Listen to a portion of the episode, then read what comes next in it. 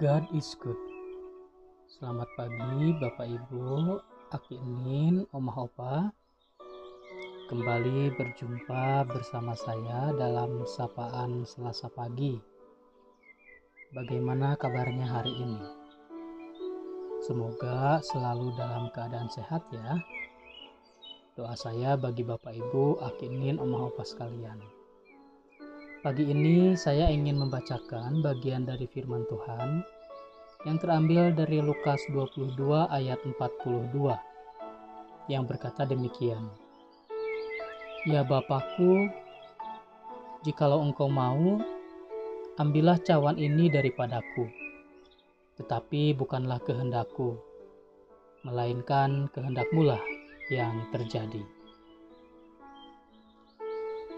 Bapak Ibu, Aki Enin, Oma Opa, ada sebuah cerita. Tiga orang pendeta duduk membahas posisi terbaik untuk berdoa. Kebetulan, seorang tukang telepon sedang memperbaiki tiang telepon di dekat situ. Berlutut itu posisi terbaik, kata pendeta yang satu. Tidak, bantah pendeta yang lain. Saya merasakan jamahan Tuhan jika saya berdiri sambil mengangkat kedua tangan.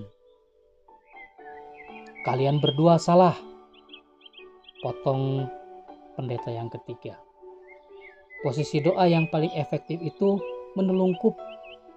Wajah menyentuh lantai. Tukang telepon itu gatal mendengar percakapan tiga pendeta itu. Akhirnya ia pun menyela. Hai Pak Pendeta, doa terbaik yang pernah saya lakukan adalah ketika saat bergantung terbalik di tiang telepon. Begitu ceritanya. Bapak Ibu, Aki Enin, Oma Opa, saya yakin di antara kita semua tidak ada yang memperdebatkan bagaimana cara atau posisi berdoa. Bagi saya itu debat kusir, bukan hal yang esensial.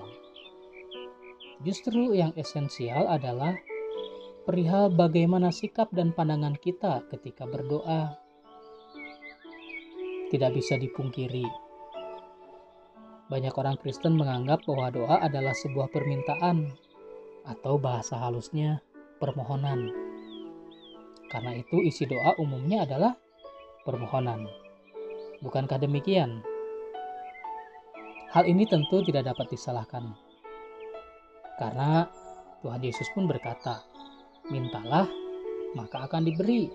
Ketuklah, maka akan dibuka, dan seterusnya.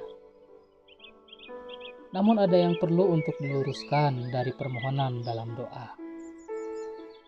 Layaknya sebagai pemohon, Hendaknya sikap orang yang memohon harus menempatkan termohon sebagai pemberi, bukan pelayan. Kedaulatan penuh ada pada orang yang memberi.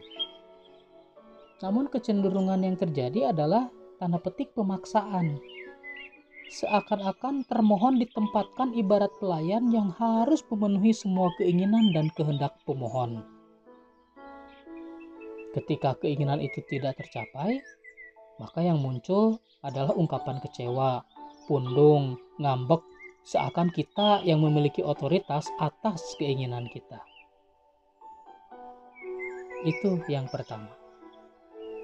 Yang kedua, umumnya orang menganggap doa sebagai sarana komunikasi satu arah.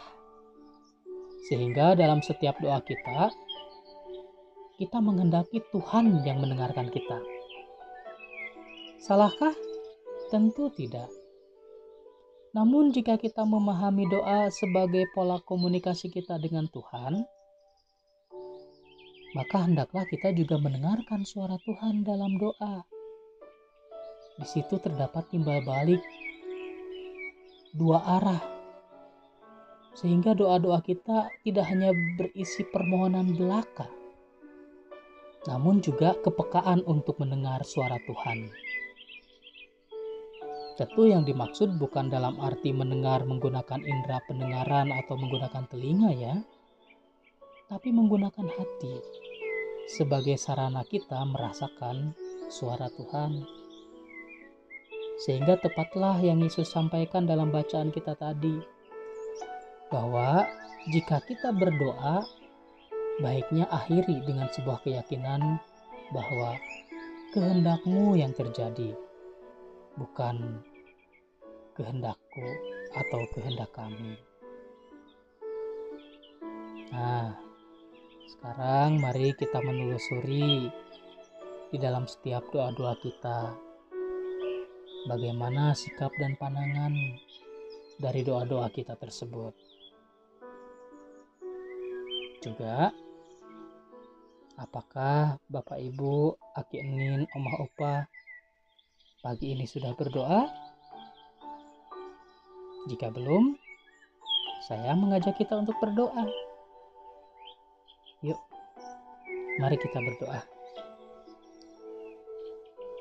Tuhan, kami dapat merasakan hadirat-Mu di setiap doa dan kehidupan kami.